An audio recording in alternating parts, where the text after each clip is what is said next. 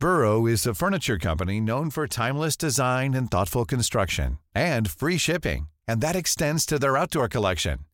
Their outdoor furniture is built to withstand the elements, featuring rust-proof stainless steel hardware, weather-ready teak, and quick-dry foam cushions.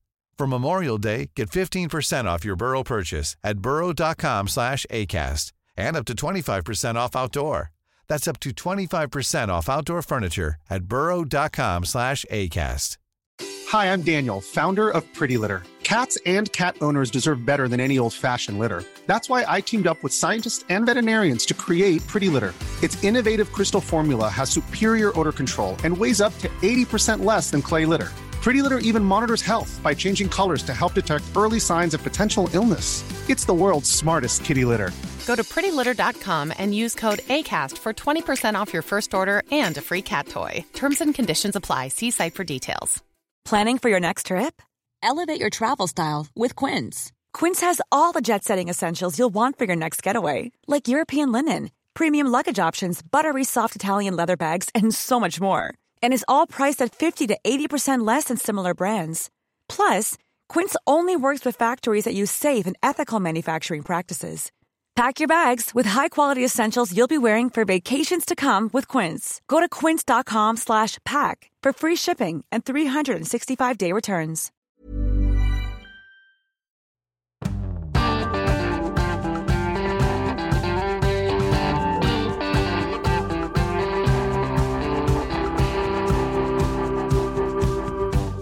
Velkommen til Omadressert. Det er torsdag 20. februar, og det er jammen snart februar, gitt. Eh, mens Terje Eidsvåg tusler rundt med hvitvinsglasset, spiser kanapeer og mingler med kulturfiffen på filmfestival i Tromsø, så er du og jeg igjen her, eh, Siv Sandvik. Går det bra med deg? Det går bra. Ja. Savner ikke å være med Terje opp til Tromsø og se på filmer og Jeg skulle gjerne ha sett på film hele dagen, men noen må jobbe. Noen må jobbe. Åh, den var, det var low blow. Og blow, men det er faktisk helt rett. Uh, Sjøl fall så tok jeg vaksine tre på mandag. Tok Pfizeren. da. Vi tenkte at jeg nå skulle slippe unna småuggenheter som jeg jeg fikk med Modernaen på toeren. Men nei da. Pingla han fikk seg aldri så liten smell igjen, gitt, med Pfizeren. Og det, det tok bare en dag, da. Men uh, jeg kjente det.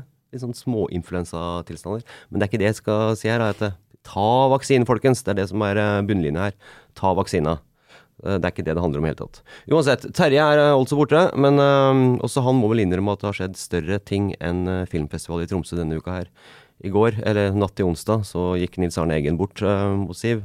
Du er en av de få som ikke har delt dine tanker om hans bortgang på sosiale medier. Men nå har du muligheten. Hva følte du da du fikk beskjeden? I går, når, det, når jeg fikk eh, nyheten, så satt jeg i et møte og var veldig sånn i jobbmodus. Så det var først uh, i går kveld at uh, det virkelig sank inn. Og da tenkte jeg at det var nesten som om en del av barndommen ble bort. Fordi jeg spilte fotball, jeg var masse på Lerkendal med faren min, eh, Nils Arne Eggen med den svære boblejakka og de eh, veldig umoderne brillene også da.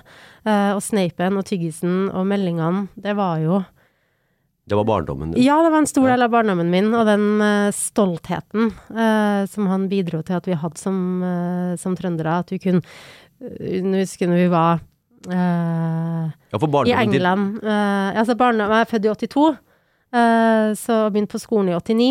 Det var jo storhetstida. Det var storhetstida. Ja. Eh, så Rosenborg vant jo, sånn var det bare. Eh, og vi var best i byen og best i landet. Og folk over hele landet heia på Rosenborg. Og når vi kom til utlandet og sa sånn, jeg er fra Trondheim I'm from Trondheim. Trondheim. Rosen Rosenborg! Oh, Rosenborg! Da visste jo alle hva, hva vi snakka om. Uh, og det var liksom, da retta du deg litt ekstra i ryggen. Sant? Ja. Gratis eh, mat og sånt. Nei, det, er, er kanskje ikke så ille. Nei, men du ble litt stolt, da. Ja, du, selvfølgelig. øh, Jeg, som dere hører, jeg er ikke fra Trondheim sjøl, men det, var jo, altså, det var jo hele Norges Rosenborg. Eh, det var jo det, og det var jo enormt det eh, Nils Arne gjorde med, med, med Rosenborg. Men det var, ikke, det var ikke bare fotballtrener Nils Arne. Eh, det, er jo ikke, er ikke bare det han er kjent for. Det er også samfunnsmannen Nils Arne. Men eh, vår gjest i dag, Trude Basso, hva er ditt forhold til fenomenet Nils Arne Eggen? Jeg er jo vokst opp på Otta i Gudbrandsdalen. Der var det kanskje tynt med fotball, så du måtte jo se oppover hit. Det var tynt med gode fotballag, i hvert fall. Sånn at vi, jeg tror nok at jeg også har vokst opp med Rosenborg som mitt lokallag. Alle heier på Rosenborg. Ja. og det har nok litt med tida at det, var, det er jo alltid morsomst å holde med et lag som gjør det bra. Eh, men det er nok fortsatt mange som tenker at Rosenborg er litt vårt lokallag, selv om vi bor på andre sida av Dovre. Ja, ikke sant. Eh, og da er eh, så eh, Nils Arne Eggen han eh, var jo en markant figur da, som jeg husker fra barndommen. Og, mm. Men mm, Vi kommer tilbake til deg, Trude. Eh, Det, det gjør vi definitivt etterpå. Men jeg må bare spørre, Siv. Altså, samfunnsmannen Nils Arne. um, han kunne jo vært kulturminister også. Ja, og jeg tror jo han Det var jo Jagland uh, som spurte han om det. Eh, Jeg tror han gjorde klokt i å takke nei. Eh, Fordi, som jeg så at Jeg satt og så masse klipp med Nils Arne i går. Eh, Og der kommenterte han jo i et av dem at han, han hadde ikke orska å høre på alle som var uenig med han. Eh, Og det er jo et dårlig utgangspunkt som eh, politiker og sjef for et departement. Jeg tror ikke det hadde vært noe heldig verken for Arbeiderpartiet eller for Nils Arne. Jeg tror han var rett mann på rett plass, jeg. I, i, som fotballtrener. Det, det er nok sikkert, men vi, vi får jo aldri vite det. og Vi det får aldri vite det, Men deg han på en pressekonferanse med kritiske spørsmål. Han kunne jo, kunne jo ikke svart der på samme måte som han gjorde som Rosenborg-trener. It's hope in a hanging snore. ikke sant? Nei, men altså, han, Men jeg tenker at det han var som samfunnsmann, var jo at han hadde betraktninger som Det er jo utrolig mange, alt fra lærere, som han også var, eh, til fotballtrenere, til bedriftsledere, som har sitert godfotteorien og det der at du skal gjøre mer av det du er god på. Uh? Det jo, gir jo ingen mening at en fotballspiller som skyter ekstremt godt med høyrefoten, skal få masse kjeft for at han skyter dårlig med venstrefoten. Da skal du heller gønne på med den høyrefoten. Høyre ja. Og det samme gjelder jo i, i, i livet. Hvis du er kjempegod til å synge og stå på scenen og formidle, hvorfor skal du da hele tida høre at du er dårlig i, i rettskriving? Eller eh, den godfotteorien der, den har han jo gitt oss. Og så har han også vist en enorm åpenhet når det gjaldt sønnens bortgang, eh, som jeg tror betydde utrolig mye for mange, og særlig at det var en, eh, en mann som snakka om det, eh, og som representerte noe som vi forbinder med veldig sånn machokultur, nemlig fotball. Så han har betydd mye mer enn en stolte øyeblikk på, på fotballbanen. Mm, ja, absolutt. Jeg har også hatt gleden av å til dels jobbe med, med og mot Nils Arne da jeg jobba i, i sporten i Adresseavisen. Eh, nå ga han jo seg som trener året før jeg kom inn her, men eh, han var jo på Lerkendal læll, for å si Ja. sånn. Det, sånn. han, han fulgte med og var der ofte, og det var eh, ja, Litt som eh, tidligere sportskommentator i Adresseavisen sa til Adressa i går, Kjetil Krogsæter, at har du ikke fått kjeft fra Nils Arne, så Jeg husker ikke helt sitatet. Da har du på en måte ikke opplevd alt i livet. Eh, jeg kan i hvert fall si at det har jeg fått, så har jeg tydeligvis opplevd og fått med meg det. Jeg har jo også på, fått kjeft av eh, Nils Arne, men ikke direkte mot meg. Det var jo, jeg var russ i 2001. eh, og var på Lerkendal eh, 16. mai, og hadde uh, Vi hadde smugla inn liksom vodka i appelsiner, sprøyta inn Altså, det var et enormt opplegg. Eh, og da var det mange av mine medruss, ikke meg selvfølgelig, som kasta vannballonger og diverse på treneren til Nå husker jeg ikke, jeg tror kanskje det var Ja, spiller ingen rolle. et Ja. annet lag. Uh, og kampen måtte uh, blåse, så måtte bli pause i spillet, og det var jo ikke noe bra. Og da kom en illsint Nils Arne Eggen springende bort og så roper Jeg vet at dere skal ha det artig, men nå er det nok! Med pekefingeren. Uh, så jeg har jo sånn sett fått kjeft av Nils Arne. Så du, du sa at du ikke kasta Nei, det gjorde jeg ikke. Jeg hadde aldri tort Ok, Men det, det du torde, var å spise masse appelsin som egentlig var inngifta med 96 eller sprit, eller hva det var for noe inni der? Vodka, eller hva? Ja, okay, ja. Det gjorde du. Det torde jeg. Ja, ok. Yes, eh, nok om det. Um, Nils Arne Eggen, um, en legende, har, uh, gikk altså bort, uh, og vi kommer til å høre mer om det uh, både i Adresseavisen og andre steder de nærmeste dagene og ukene, og sikkert i mange år framover. Uh, hadde vi hatt mulighet på radio her, så skulle vi hatt ett minutts stillhet, men uh, det er litt dårlig radio, så det gjør vi ikke. Men vi hedrer den selvfølgelig, har den med videre i minnet. Uh, Trude Basso, du er vår gjest i dag. Og jeg tror folk flest egentlig bare tenker Trude Basso, ja. ja. Det er samfunnsdebattanten, kirurgen, eh, sykehuslege. Eh, har masse, masse meninger. Og jeg tror faktisk hun kan bli en god politiker. Det kommer vi litt tilbake til etterpå. Eh, men sist uke, i Midtnorsk debatt, så skrev du og smittevernoverlege Eliane Skaug et innlegg hvor bunnlinja var 'slipp smitten løs'. Behandle den som en vanlig luftveisinfeksjon. Du er lei korona nå. Lei omikron, lei delta. Det tror jeg vi alle er. Ja. Men skal vi bare slippe smitten løs, uh, Trude? Eh, Jeg, for studentene så syns jeg kanskje at vi kan nærme oss å tenke det, ja. For hele samfunnet, nei. Uh, vi klarer ikke å hvis, hvis, alle skal smittes i løpet av én til to uker, så tror jeg at eh, det er for, for, stor risiko for helt vesentlige samfunnsfunksjoner at det vil gå i krøll hvis alle blir syke samtidig.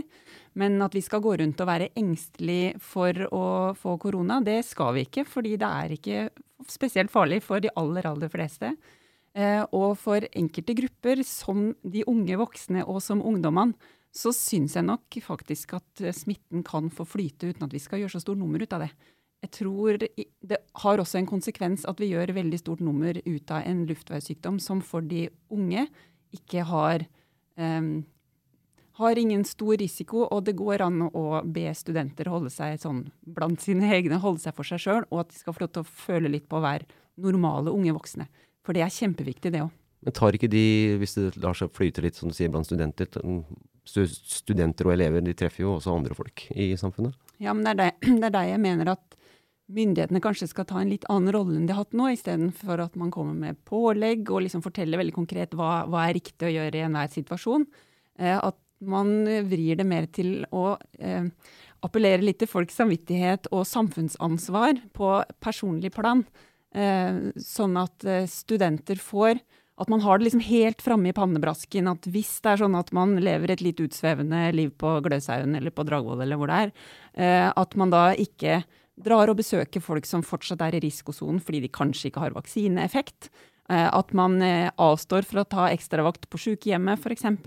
At man, at man eh, kan leve fritt, men du må tenke og bli minna på hva slags konsekvenser du har. Og så er jo det ganske vanskelig, for det blir jo fort det å dytte på folk dårlig samvittighet hvis man ikke klarer å fylle det. Men det er jo også en ting som jeg syns vi må begynne å snakke litt mer om. Det er det tendensen som vi ser til at man skal drive og peke på hvem som har skyld for alt mulig rart. Fordi det blir et veldig dårlig fungerende samfunn etter hvert. Eh, sånn at eh, Men god Jeg har vært student i forferdelig mange år sjøl, eh, og gjorde masse ufornuftig som studenter skal gjøre. Men vi var jo òg voksne mennesker, og jeg har trua på at studentene skulle klare å håndtere det ganske bra. Og hvis det er sånn at smitte brer seg altså Nå er det jo smitte overalt, så det vil jo ikke være bare i studentmiljøet. men man skal ikke gå rundt og ha dårlig samvittighet hvis det slumper til at man har smitta noen, men at man begrenser risikoen for at man gjør det, og at det legges mer på individet, da, på hver enkelt student, og ikke på hele samfunnet. Men og der er du litt inne på noe, for hadde du sittet her for ett år siden, uh, så hadde vi kanskje ikke visst hvem som var smitta og ikke. Fordi det var litt sånn tabu å snakke om at ja, jeg har fått korona. Men nå føler jeg litt sånn at ja, OK, jeg har fått, han har fått, hun har fått. At det er litt mer sånn ja ja, det er, mer, eh, det er, det er greit å være ærlig på det. det jeg, ja, jeg er enig. Det, for oss som er voksne, eh, så er folk ganske rasjonelle, og det opplever jeg også. Eh, og alle sammen kjenner jo For de voksne, etter, ja. Ikke sant. Fint å inne på det. Et, etter hvert eh, eh, så, så, kjenner alle stort sett flere som har hatt korona. Man ser, altså man har erfart at det går helt greit. Og så er det noen som har, synes, som har hatt noen skikkelig dritale dager på sofaen, og så er det noen som bare har snufsa litt. Og så kommer man seg videre, og livet fortsetter som før. Så jeg syns at når jeg snakker med voksne, så har man den på en måte fornuften rundt sykdommen nå, som jeg syns er riktig å ha, da. Eh, men jeg, jo, jeg er jo tenåringsmor, og jeg, så jeg omgås jo tenåringer og unge voksne. Eh, og der er de fortsatt redd for å gå og smitte andre. Eh, og der er de fortsatt redd for å være den som bringer smitten inn i ulike ungdomsmiljø, og som har dårlig samvittighet for det, og småunger som, er, som er, eh, blir eh, lei seg når de får positive tester, og mm. tror at ingen vil leke med dem lenger. Sånn at Og så, og så har jeg lurt litt på selv hvorfor jeg liksom eh, flagga høyt og gikk ut med det her nå. fordi hvis, jeg, hvis vi bare hadde liksom venta til over påske, så hadde det jo sannsynligvis roa seg helt på egen hånd. Men tre, fire, fem måneder for unge, voksne, ungdommer og unger, eh, det er ganske lang tid. Det er ganske stor del av en allerede veldig lang periode. Mm. Så derfor så ja, Vi må gjøre noe Altså, unger skal ikke gå rundt og ha dårlig samvittighet for å bli syk, eller for å ha vært så uheldig at man har smitta andre. Og jeg tror man skal slutte å tenke på at man har vært uheldig å smitte andre. fordi det er jo viruset som er problemet, det er ikke ungene eller ungdommene som bringer viruset videre. Så, ja. Nei, og jeg tror at hvis øh, Jonas Gahr Støre fikk jo spørsmål i uh, Politisk kvarter i dag uh, om uh, det var noen som han hadde dårlig samvittighet for, og da svarte han jo de unge. Og dem som starta på skolen, om det var ungdomsskolen eller videregående eller et studie i 2019, har jo fått store deler av den perioden der hele poenget er å slippe seg fri løsrive seg mer og mer eh, fra foreldrene sine, har jo de fått amputert eh, i stor grad. Så har de hatt noen lommer med, med frihet. Eh, og jeg husker helt i starten, i 2020, eh, da det var, begynte å være noen sånn fadderfester, da var det jo mye skriverier om det. Da satt jeg hjemme i permisjon og liksom forbanna alle studenter. Sånn, da, Vi satt vel egentlig til studiet her og forbanna dem også. Ja, ja. men da øh, Fordi da var jeg bare så da var jeg på toppen av min sånn Ingen skal komme her og gi min lille baby korona. Uh, og så har jeg etter hvert liksom fått mer og mer sånn Herlighet, de er jo de er jo unge. Og jeg ser for meg hvis Altså, mye av den vi er i dag, uh, som voksen, blir jo forma i de årene som de nå får ekstreme begrensninger på. Uh, og jeg er så glad nå for at omikron viser seg å være mindre farlig. Og jeg håper at uh, nå er vi Jeg håper at de som sier at omikron er en velsignelse, altså i det var da, tatt, tatt alt, alt, alt, alt, tatt i betraktning, uh, har rett, og at de får en sommer med festivaler og telt og klining og festing uten at uh, sånne som meg skal sitte uh, og forbanne dem. Uh, og at de får den friheten som er hele poenget med ungdomstida, og som er så viktig med ungdomstida. Det er ikke bare for at de skal ta seg en fest, det er jo fordi de skal skjønne hvem de er som mennesker, for å bli litt pompøs, da. Men det Trude er inne på her nå, altså, slipp smitten løs blant studenter, og, som vi var inne på her tar politikerne rådet hennes, tar henne tankene. Altså, det er ikke bare hun, det er jo smittevernoverleger, det er kommuneoverleger. Altså, det er jo flere som er på lag og på linje med det Trude sier her. Jeg tenker jo sånn ja og nei. Altså, de kom jo med lettelser um, nå forrige uke. Uh, og det var jo samtidig som smitten gikk opp. Og det har vel aldri skjedd før, uh, at regjeringa letter på tiltak uh, mens smitten øker kraftig. Nei, det var jo smitterekorder omtrent daglig hvert ja. en ukes tid nå. Uh, så, sånn sett så, så, gjør de jo det, men samtidig så gjør de det jo ikke helt. Uh, det er jo fortsatt hjemmekontor, og det er fortsatt munnbindpåbud, og det er jo kanskje det minst inngripende, da, å ta på seg et munnbind når man er på Rema. Skjenking fram til 23 og så, og så ser vi jo en mye liksom større debatt og uenighet. Uh, og enkelte kaller det liksom polarisering, og det her viser at tilliten er bort. Jeg tenker mer at det viser at frykten er bort. For det er veldig lett å være lydig og stille seg i rekke bak regjeringa når du er redd. Men nå er ikke folk redd lenger, i samme grad, og da blir det mer debatt og uenighet. Og det tenker jeg takk amen for det. Fordi det er jo det, Hvorfor skal man ikke diskutere koronatiltak uh, og koronarestriksjoner som man diskuterer all annen politikk? Men kunne du ha sagt det her i august, det du sa og skrev nå? Nei. Nei. Det, um, I august så var jo ikke folk ferdig vaksinert. Nei, nei. Så det er jo det, det, ene. Og det andre er at delta-varianten det er jo en tøff variant. Og vi har den jo fortsatt, og mange av de som ligger på sykehus har jo fortsatt Er det ikke stort sett de som ligger på sykehus som har delta nå? På intensivavdelingen ja. i hvert fall. Ja. Ikke ellers, nei. nei. Men, men ehm, sånn at eh, Og det så jo veldig lyst ut i sommer òg. Men og, de, og man åpna jo opp. Eh, men det var en helt annen situasjon fordi man hadde både en mer aggressiv variant og ikke minst at veldig mange ikke var vaksinert. Og det vi erfarte veldig tidlig på høsten, det var jo at de som hadde fått vaksine først, altså de som er aller mest utsatt, der begynte jo vaksinen å gå ut på effekt. Mm. Sånn at vi er en Vi står mye mer robust nå som befolkning og samfunn, både vi og landene vi har rundt oss, til å kunne leve mer normalt med viruset. Men det jeg, jeg, jeg, er glad for at regjeringa åpna opp på stigende smitte, og jeg syns det er ganske tøft. Og jeg tror egentlig at det må være minst like vanskelig å åpne opp et samfunn som det er å lukke det. Det er vanskelig på forskjellige måter, men jeg tror, altså det, blir, det, det, er en litt sånn Urias-post der det blir feil uansett. Eh, så det var et veldig sterkt signal. Det er kanskje bare fordi at jeg eh, hadde så veldig lyst til at det skulle skje, at jeg liksom tolka ja, nå har de skjønt det. Men, men det er jo en helt sånn radikal endring av Eh, hvordan, man, eh, hvordan, myndighetene har håndtert pandemien. At man liksom stoler på at nei, det, vi tåler litt mer smitte og vi tør å slippe opp. Mm. Eh, og så så var jeg ikke overraska over at de ikke åpna alt. Jeg hadde blitt veldig overraska om de gjorde det. Eh, men det var et godt steg i riktig retning. Og så kan man sitte og diskutere enkelttiltak og antall personer eh, på, på konserter, og hvordan man skal ha restauranten og skjenkinga og sånn. Og der tenker jeg at der der, jeg, har ikke noe kun, altså jeg har ikke noe mer kunnskap om det enn andre. Altså der tenker jeg jo at Regjeringa må jo støtte seg på hva Folkehelseinstituttet sier og det de sier. at De vet egentlig ikke hva som er effektivt. Så man må jo på en måte putte fingeren litt i lufta og bruke det beste man har av kunnskap, og så finne en sånn middelvei. Men, men um, Trude, um, du har vært en samfunnsdebattant, vil jeg si, i mange år. Um, blant annet i 2016, hvor du rett og slett gikk i det, gikk i rette mot Nils Kvernmo, sykehusdirektøren. Mm. Uh, jeg skal ikke gå inn på hva det handler om, og hele, ta hele den biten der. Uh, og har masse kronikker, uh, masse meninger. Så er du lege. du er kvinne, så er det engang sånn at det er ofte da kvinner stikker seg fram, så får man høre det. Mm. Får du mye pes? Ja, jeg tror jeg er, litt, jeg tror jeg er ganske beskytta både fordi at jeg ikke er så veldig ung. Jeg er 43, så jeg er voksen. Og så er jeg Jeg vil si at jeg er ung, da. Jo, ja, men, eh, ja. Er, men, det er nok tøffere å være 20. Ja. Unnskyld. Uh, og så tror jeg at jeg slipper eh, billigere unna fordi jeg er lege. Det er et jeg, Ja, jeg er ganske sikker på det. Mm. At terskelen er litt høyere fordi at jeg har en autoritet som lege. Selv om mange vil kanskje si at sånn er det ikke lenger, så jeg tror nok den ligger der litt allikevel.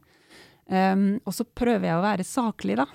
Uh, og så vet jeg jo at folk ikke er enig med det jeg sier, og så prøver jeg å koble ut det som, er, som blir bare sånn personangrep og sånn. Det prøver jeg så godt jeg kan å ikke bry meg så mye med. Um, og stort sett så har det gått helt bra, og de gangene som det har vært ordentlig trøkk, så har jeg jo egentlig bedt om det sjøl. Sånn at det, sant, ja. det, det, er jo når eh, Så du har på en måte visst det litt at ok, her trykker jeg på knappen, ja, og da kan det fort uh, smelle litt? Ja. ja, så det, det, er av og til så Og det kan jo ikke, bør ikke være ting som jeg legger ut eller som har skrevet sjøl, men det å dele artikler, at man får liksom reaksjoner som er altså andre som har tolka ting på en helt annen måte, at man blir litt sånn overraska. Å jøss, var det det som skjedde nå?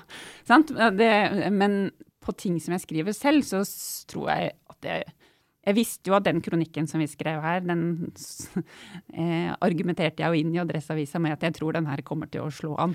Eh, så han skjønner, skjønner, jo litt hvor landet ligger. Og når jeg irriterer meg over eh, da under pandemien og før vaksiner sånn, at folk måtte dra til Sverige for å handle godteri, så skjønte jeg jo det at folk kom til å bli irritert på meg for det. Den hadde jeg glemt av, det stemmer. Det, skapte, det stemmer, det. Ja, så, Hva var det du kalte den for noe? Nei, det var, et, du, ja, det var et eller annet. Men, ja. men det er jo litt sånn som jeg føler at nå møter jeg meg litt sjøl i døra, siden jeg sier at man ikke skal drive og gi folk dårlig samvittighet og sånn, da. Uh, og det, så jeg har jo også vært der og holdt på å peke på folk som ikke har oppført seg sånn som jeg syns de skal oppføre seg. sånn at det er jo ikke noe bedre enn alle andre. Men det at du tar debatten, da. Én uh, ting gjør det nå, du har gjort det tidligere. Um, og som sier, du er lege og føler deg kanskje litt mer beskytta. Men er det ikke befriende med noen som tar debatten, Siv? Altså, du elsker jo debatt, du elsker kommentarer. Ja, uh, og jeg syns jo det er Uh, altså en tekst som den som du hadde sammen med Lianne Skaug, da, som ikke sier ting indirekte, og så må vi liksom tenke, kan det Tolke tolkes litt. litt sånn, kanskje? Det er jo egentlig det de sier. Sånn er det jo mange tekster. Uh, eller utsagn. Uh, mens det Men å si ting rett ut jeg, me, altså, jeg mener faktisk at nå må vi begynne nå er vi på det stadiet i pandemien at uh, over, nå må vi gå over til personlig ansvar, folk skal tenke sjøl det er jo alltid en, noe Det blir en slags liten sånn game changer. Vi må da starte debatten i en litt annen ende enn uh, den har gjort tidligere, for da har det vært fokus på uh, hvilke tiltak skal vi ha nå. Så jeg syns at Og den var jo det. Den skapte jo masse debatt, den teksten der. Og så får du også fram dem som sier nei. Det skal vi ikke fordi sånn og sånn. Og sånn må jo denne debatten gå videre. Uh, med argument mot argument. Uh, og så må Jo mer og mer så må vi tenke sjøl. Eh, og jeg har også vært, apropos å møte seg sjøl i døra, jeg har også vært blant dem som når det har kommet tiltak sånn Ok, nå er det så og så mange folk i hjemmet.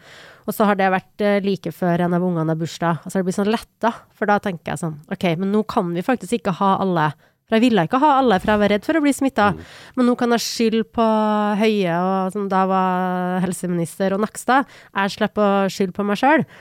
Mens nå må vi i større grad si jeg er ikke komfortabel med sånn og sånn og sånn. Jeg er komfortabel med den risikoen sånn og sånn. Og det blir en slags ny øvelse for oss, det som var en selvfølge før. Hvis jeg hadde ei venninne med omgangssyke hjem, og jeg hadde en travel uke på jobb foran meg, så hadde jo jeg sagt ja, skal vi møtes? Kanskje vi ikke skal møtes? Og det var jo helt vanlig. Eh, å holde deg hjem, eller å ikke ville møte folk du visste hadde eh, nettopp tørka spy. Sånn at vi må bare tilbake til den å tenke sjøl, og det er jo ganske viktig at vi går tilbake til. Det høres ut som en veldig fornuftig linje, spør du meg også. Men eh, ja, litt tilbake til det, Gi meg ikke der. Altså, du tar debatten. Er det for få leger som tar debatten, og som vil være med i det her? Har du gjort noen tanker rundt det? Eh, det er jo mange leger og andre som, Ja, men som stikker som seg så, så, mye ut, ja. da, som du, kanskje du føler at du gjør, da, og mange føler at du ja. gjør det? Akkurat når det gjelder eh, pandemien, så jeg, jeg, føler meg jo fort litt illojal. Og jeg tror det er med på å holde folk tilbake fra debatten, fordi det å diskutere andre konsekvenser av nasjonale tiltak enn å bare liksom se på intensivavdelinga eller på sykehuskapasiteten og sånn. Men at man trekker inn samfunnsperspektivet som lege, så er jo konsekvensen av at man åpner og tillater mer smitte, potensielt at det blir enda travlere for sine egne kollegaer på, i helse- og omsorgstjenesten. Du sa det sjøl som jeg egentlig skulle stille spørsmål om, så ja. ja. Sånn at, eh, sånn at um, og, det er, og det er jo ubehagelig i seg selv. Men jeg Ja, og jeg tror jeg, jeg, tror at jeg har litt rett der. At man vegrer seg for å ta en del diskusjoner fordi at det kan slå tilbake på ikke bare seg selv, men også på kollegaer, og alle liker jo å være på, på innafor med kolleger, da. Men føler du at du tar kampen for det egentlig mange mener, da? Nei, det, jeg, jeg, får jo masse ja. støtte. Ja, og folk som er enig, men så er det ikke alle som orker å stå og fronte det offentlig. Eh, og så kanskje egentlig siden Ja, nei. Men det har Jeg har nå blitt sånn, da.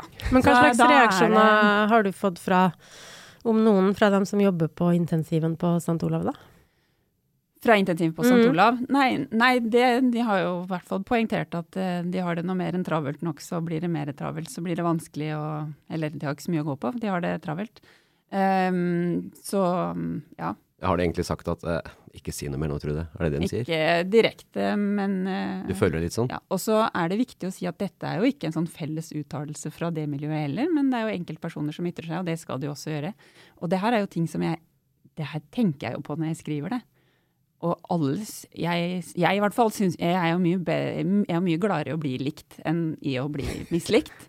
eh, så, sånn at jeg er jo ikke sånn at jeg liksom jubler over at jeg skal gå og si noe som jeg vet at folk blir litt irritert på, fordi at folk helt reelt er eh, har, har det for travelt. Og intensivkapasiteten i Norge er jo helt alvorlig talt altfor knapp. Sånn at de, de, har hatt det, Noen av intensivenhetene har jo hatt det veldig travelt nå gjennom pandemien. Ikke alle, men noen. Noen har hatt det i korte perioder. Men sånn på generell basis før pandemien også, så har, har de for stort trøkk. Eh, og det tror jeg alle er enige om nå. Men det betyr ikke at vi som leger kan lukke øya våre for resten av samfunnet. Fordi helse er så veldig, veldig mye mer enn eh, all den teknologien som finnes på et intensivrom. Altså det, vi, vi trenger å ha en sunn befolkning på alle måter, og det å miste jobben sin, det gir masse uhelse. Eh, det å ikke få være normal Å være ung og ikke få bryne seg på andre, og få på en måte lov til å bli moden og voksen og uh, gjøre seg erfaringer med altså det, Man skal jo få reaksjoner fra andre for å finne ut hvem man sjøl er. Det at vi liksom kutter den muligheten, eller innskrenker den, det har ganske alvorlige konsekvenser. Og jeg syns jo at vi som leger faktisk har et ansvar for å løfte blikket ut fra vår egen sykehusavdeling og se hvordan det påvirker alle. Fordi nå i pandemien så tror jeg at uh, det var en uh, det var vel en, en, restauranteier i Tromsø som var på Dagsnytt 18 for et par uker siden, som sier at um, Hva var det han formulerte? Men at, men at, man er litt sånn Man kan ikke ta Man klarer ikke å liksom Hvis helsepersonell har så stor makt i på en måte samfunnsdebatten. Så hvis du liksom kommer med helsetrumfkortet, så, ta, så gruser det liksom alle andre argumenter. Og jeg tror egentlig han har litt rett. Mm. Ja, Han føler seg jo nærmest sånn mindreverdig. Ja, og jeg, jeg, tror at den pandemien har og Det har kanskje vært litt sånn hele veien, men at pandemien har forsterka det. Og da skjønner jeg at man føler seg litt sånn maktesløs fordi ja, man driver bare en pub eller en restaurant, men for mange Altså sånne type institusjoner Én eh, ting er at det er liksom arbeidsplasser, men å ha sånne type um, næringer, og at man har et, liksom et, aktivt samfunnsliv med kulturliv og idretten og alt, det er jo det som gjør at vi er et robust folk. Hvis man begynner å pelle bort det her, så er vi jo ingenting. Eh, så um, helsevesenet har mye makt, og de som jobber der. Og jeg syns at flere leger skulle vært med og løfta blikket, da. Men det, det er helt greit. Kan, du, du, står i det. ja, det og det er jo ikke bare meg, det er jo, det er jo virkelig ja, flere. For all del. Ja. Men uh, for uh, lyttere og lesere av Adressa, så er det kanskje mange som føler at det, Ok, det Trude. Ja. Du tar den. Og Eliane også, ikke sant. Uh, men, men tar du den kampen fordi at uh, så Har du alltid vært sånn på å ta de kampene? Litt sånn ikke krangle til, kanskje noen sier, av deg? Ja. ja. ja. Greit, det. Kjempebra. Ikke på hjemmebane, da? Uh, nei, vi, vi, det, nei, det, nei men, du, det men, det er, litt morsomt, fordi det er jo mange som tror at, uh, vi, at den kjeften her går akkurat likedan når vi er hjemme. Vi har jo et ganske rolig hjem. Ja. ja. Uh, så det mm, Så så fikk jeg sagt det også. Ja. du har ingen som kan være Det er ingen andre fra familien Basso her som kan eventuelt si noe mot deg, så den, den, den vil ligge der. Men jeg tror nok at hvis du hadde spurt de fleste av lærerne som jeg har hatt opp igjennom, og også på universitetet, som syns at jeg kan være ganske eh, Kanskje både litt sånn konfronterende av type, eller, men, men, jeg tror egentlig bare at jeg er, jeg er vel, jeg er vel en sånn nysgjerrig person, tror jeg. Ja. Jeg liker tall og elsker Statistisk sentralbyrå. Vil, altså det like, og det er litt sånn det med å kommunisere konkret. Så det å vite at det ikke Jeg er ikke Jeg er ikke en drømmer, da. Jeg er nok eh, jeg er nok i den litt sånn konkrete delen av befolkninga og liker, liker, å ha at ting skal være konkret og med litt sånn svar, og at det skal være litt eh, litt eh, kunnskap bak argumentene. Har vi ikke det, så vil jeg vite hvorfor. Jeg elsker Statistisk sentralbyrå. Det, det, det, den settingen har jeg ikke hørt før. Så nydelig. Ja, det er nydelig. Det er nydelig. Men ligger det en politiker i deg òg? Jeg veit jo at du er eh, litt aktiv i Arbeiderpartiet. Ja. Eh, ser du for deg liksom at du er en sånn, ja, kanskje mindre lege og mer politiker? Nei, mindre Det er jo lege jeg er nå, da. Ja. Ja. Men jeg meldte meg inn i Arbeiderpartiet for to år siden. Eh, så jeg har per nå ikke noe verv eller noe der. Men det Det kan fort skje. Det, jeg har jo sagt at det, det kan jeg godt ha, så, så, får vi se om de vil ha meg. Ja. ja fortell litt mer om det. Så, um, nei, men, jeg, men jeg, jeg, På et eller annet tidspunkt så mm, gjorde jeg opp en liten status uh, for meg sjøl, der jeg syns at jeg er for jeg er for, blitt for eh, gammel og erfaren og har eh, til å bare sitte og være kritisk mot andre. Eller å på en måte sette søkelys mot noe, eller å være kritisk. Eh, for, for, for, ja, og det var kanskje Det var jo for lenge siden grunnen til at jeg ikke ble journalist, for det hadde jeg også tenkt at jeg skulle bli. Men så fant jeg ut at jeg hadde ikke lyst til å skrive om nyhetene, for jeg hadde lyst til å være med, være med der det skjedde. Dem, ja. Ja. Um, og så ble det jo ikke helt sånn, da. Men jeg tror at jeg har Altså, jeg har et eh, langt liv etter hvert bak meg i yrkeslivet og vært uh, aktiv på mange fronter og lenge, og jeg tror at jeg kan bidra med mye i politikken, jeg. Med sånn all beskjedenhetens navn. Jeg skal, ikke gå, jeg skal ikke gå helt inn med Arbeiderpartiet. Var det ikke en eller annen ordfører her som skal gi seg noe Jo, det var det faktisk. Ja. ja. ja. Nei, øh, Nei, Det blir jo spennende å se hvem de finner der. Det er ingen som har snakka med meg om det, bare sånn at det er sagt. Vi skal ikke dit også, Nei, det, Nei, men, men, jeg tror jo sånn det partiene virkelig mangler, er jo Altså, de har jo en rekrutteringslinje inn via ungdomspartiene. Uh, og så er det jo mange av dem som faller fra. Og det uh, de drømmer om, og ofte mislykkes med, er jo at sånne folk mellom 25 og 45 skal engasjere seg. Og ikke bare engasjere seg med å skrive masse emotikons og en rose eller et blått hjerte på sosiale medier, men faktisk melde seg inn og gå på møter og dele ut løpesedler og sånne ting. så og, det, og du har jo da tatt det grepet som veldig mange partier ønsker at flere gjør. Men hva tror du Arbeiderpartiet og andre partier kunne ha gjort for å liksom nå ut til flere som, som de ikke rekrutterer på stand på en videregående skole, da, men som de rekrutterer som har jobb og unger og masse egentlig andre ting å, å bruke tida si på? Mm. Eh, I hvert fall få kutta ut alt sånn ikke-politiske debatter som blusser opp. fordi det, det, var jo en terskel for meg. Alt det Nå skal jeg være helt ærlig, nå får jeg i hvert fall ingen som vil ha meg. Men, men det at det, det, man som vanlig innbygger i Trondheim eksponeres for, når det, sånn som jeg som er sosialdemokrat, da, det er liksom til stadighet at det kommer opp saker i media som ikke handler om politikk, men som handler om alt annet enn politikk. Det er jo øh, og det gjelder jo ikke bare lokalpartiet her, men det ser man jo sånn på nasjonal basis også. Når det er de sakene som står på agendaen, så gidder ikke folk. Og, og, og, jeg også har jo tenkt på sånn, men gidder jeg det? Og så har jeg jo gidda det. Og så er det jo bare helt vanlig bra folk som er på andre sida, sant. Så det er jo det også liksom på et vis klare å styre hva man Altså få vist tydeligere at man jobber med Man jobber faktisk med politikk.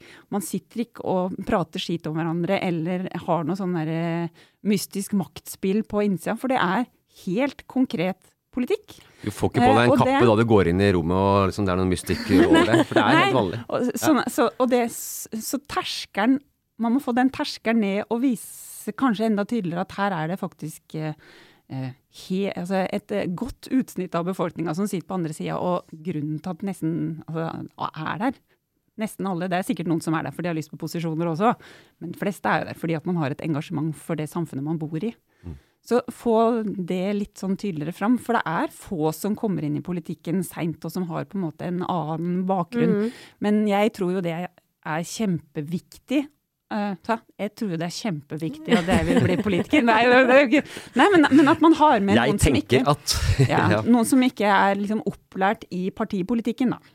Ja, hvis alle, sant, jeg tror jo mange av dem som blir kalt som for er jo noen av de mest hardtarbeidende, ivrige folkene. Så jeg syns på individnivå syns jeg ofte at det er et urettferdig stempel, men som eh, fenomen så er det jo, så er jo alle enige om at hvis vi har et storting, f.eks., vi har jo ikke det nå, men hvis vi kommer dit en gang, der alle da har begynt i studentpolitikken, så har de jobba som rådgiver, kanskje vært innom Civita eller Agenda eller en eller annen uh, tenketank, uh, og så blir de uh, heltidspolitiker sjøl. Hvis du bare har vært i den sfæren hele livet ditt, så blir du Det er jo en boble. Mm. Det er jo ikke til å komme unna. Hvis altfor mange er i den bobla, så blir det jo ikke noe god politikk. Nei, og, og, så tenker jeg at kombinasjonen er bra at du har noen som er ordentlig liksom, proffe politikere, som på en måte skjønner hvordan man skal jobbe strategisk mm. for å nå et mål litt langt framme. Så man trenger det også.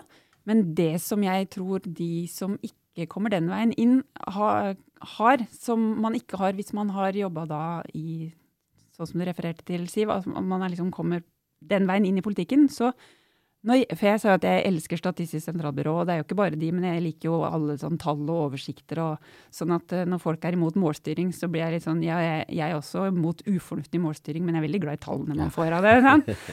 men det som man får når man har um, erfaring på en måte med de tallene selv, er at For én ting er tall, og én ting er hvordan man opplever det. Fordi at det er ikke alltid at de tallene man får servert, er de mest relevante tallene. Det kan være at de tallene er tatt ut fordi det er det som er enkelt å ta ut, men at det ikke egentlig gjenspeiler eh, virkeligheten.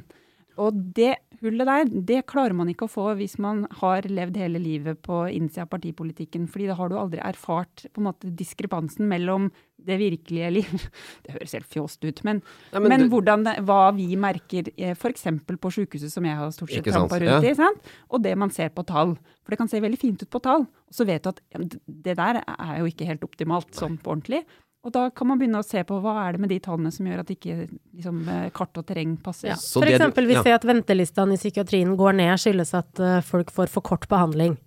For eksempel. Da er det jo fint at ventelistene på papiret går ned, men ja. hvis folk da blir, blir uh, ferdig i hermetegn altfor tidlig, så er det jo ikke bra. Men det Trude Basto sier her nå, er jo at uh, med henne så får vi en politiker som uh, sier det som det er, uh, med å ikke smette unna tallene, er, kommer til å si alt.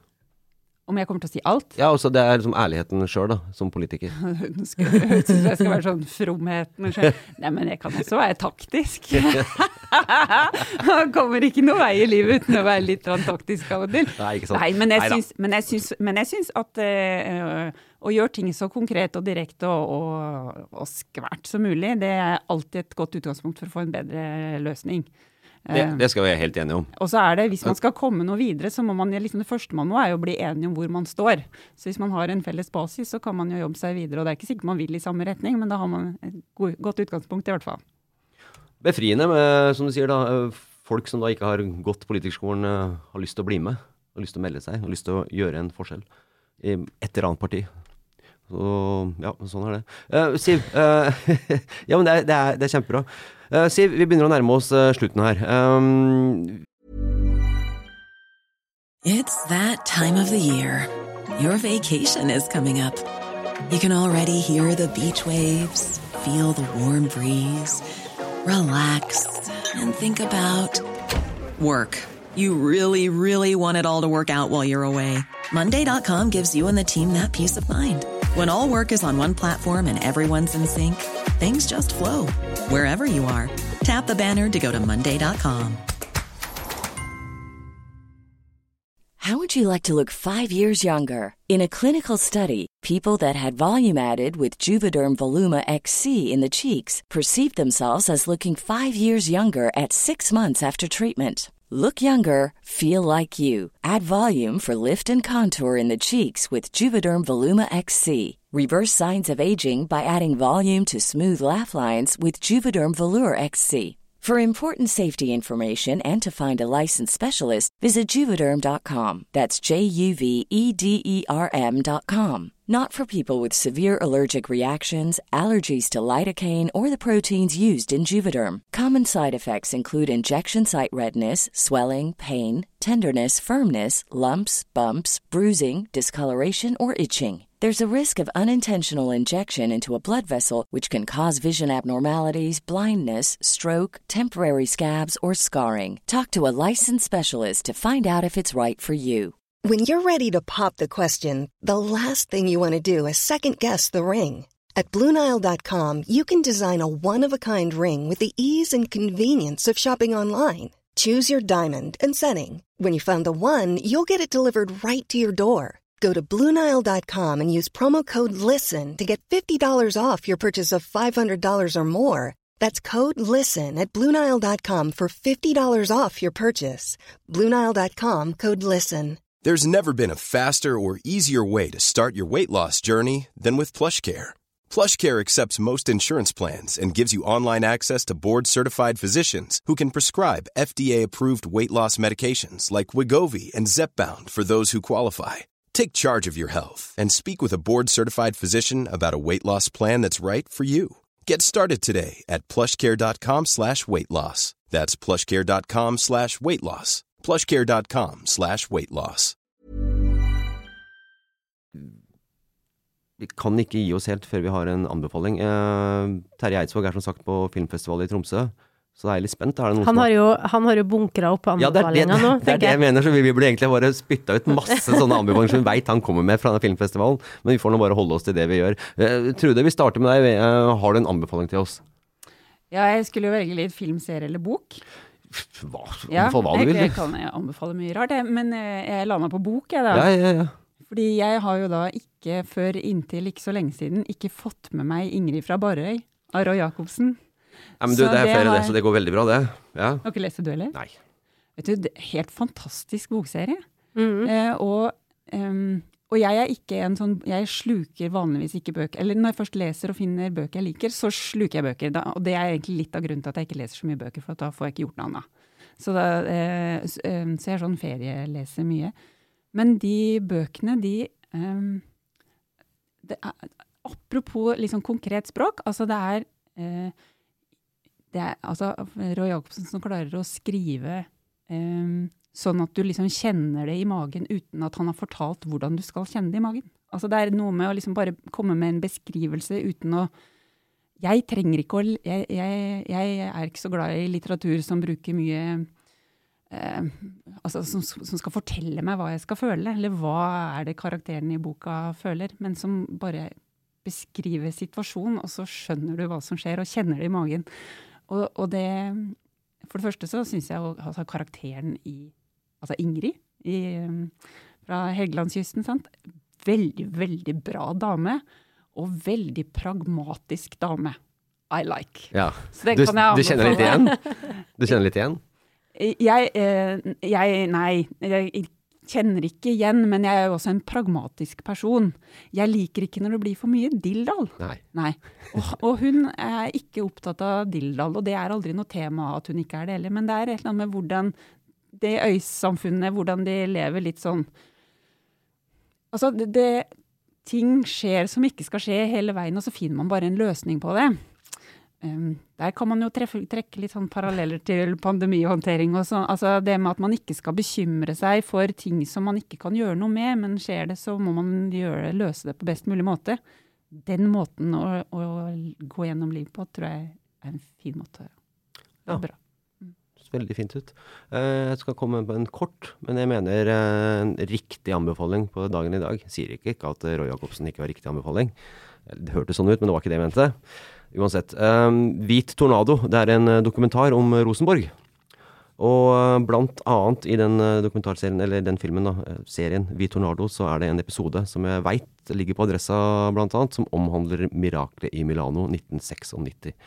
Eh, Snaue ti minutter, så snakker spillere og Nils Arne Eggen seg gjennom den kampen. Det er eh, ja, det er, det, er, det er, verdt å få med seg. Jeg så han faktisk to ganger i går eh, kveld. Uh, han ligger da på uh, Adresseavisen. Hvis dere søker 'Hvit tornado' og adressa, så får dere den opp der. Ligger også på YouTube. Helt nydelig. Ja. Den skal jeg se i kveld. Ja, det syns jeg absolutt gjøre. Mm. Så skal jeg også kanskje få med en episode av min nye favorittserie. Hvordan rekker du å se alle de der episodene dine? Sånn Nei, ja, det er fordi jeg har mange episoder. Jeg har mange serier på Det tar meg veldig lang tid å komme gjennom en serie, for jeg starter på nye.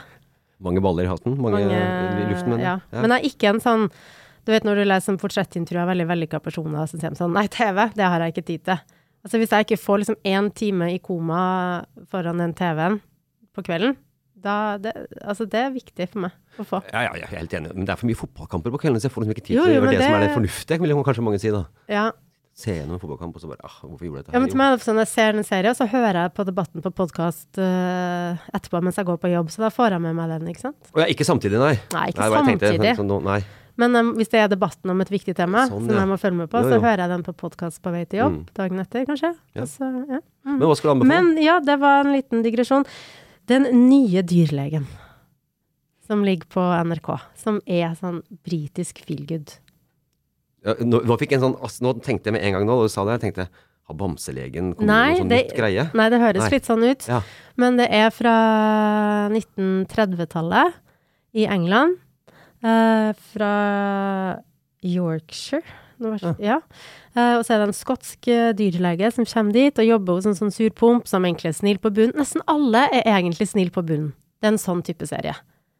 Sant? Og hvis de ikke er snill, på, helt snille i starten, så er det fordi de har ikke hatt det så lett. ikke sant? Og så Nei. får du vite om det, og så blir du litt glad i dem, og så redder de masse dyr, og så forelsker de seg her og der, og så er det litt morsomt og Det er veldig på overflata, men kjempekoselig. Engelsk. Engelsk eller britisk, ja. ja. Og den ligger da på britisk, NRK, eller? Britisk, ja. NRK? NRK. Ja. Den nye dyrlegen. Den nye dyrlegen. Jeg har også ja. sett alle episodene. Har du? Ja, nydelig. Det er nydelig. Skjer, skjer ingenting. Nei, veldig trivelig. ja. Så det er det vi kaller da koma-TV, da? Ja, det er sånn du, Så deilig. Ja. Jeg er helt enig. Og jeg kan like gjerne se det kanskje som mange av de fotballkampene ser. Sikkert samme utbytte. Null. Ok, uh, Trude Basso, veldig hyggelig å ha deg uh, som gjest. Um, godt mulig at du dukker opp her igjen, men da, da som politiker. Trude Basso uh, foran, hvis, det, hvis veien går sånn som du ønsker det. Så får vi se hvordan det blir. Hva tenker du om det, Siv? Nei, det blir sikkert artig, det. Det blir sikkert kjempeartig. Uansett, neste uke er vi tilbake igjen. Da tipper vi også at Terje Eidsvåg har uh, rykka ned fra Tromsø hvis han ikke blir der. Og så sier vi takk for nå.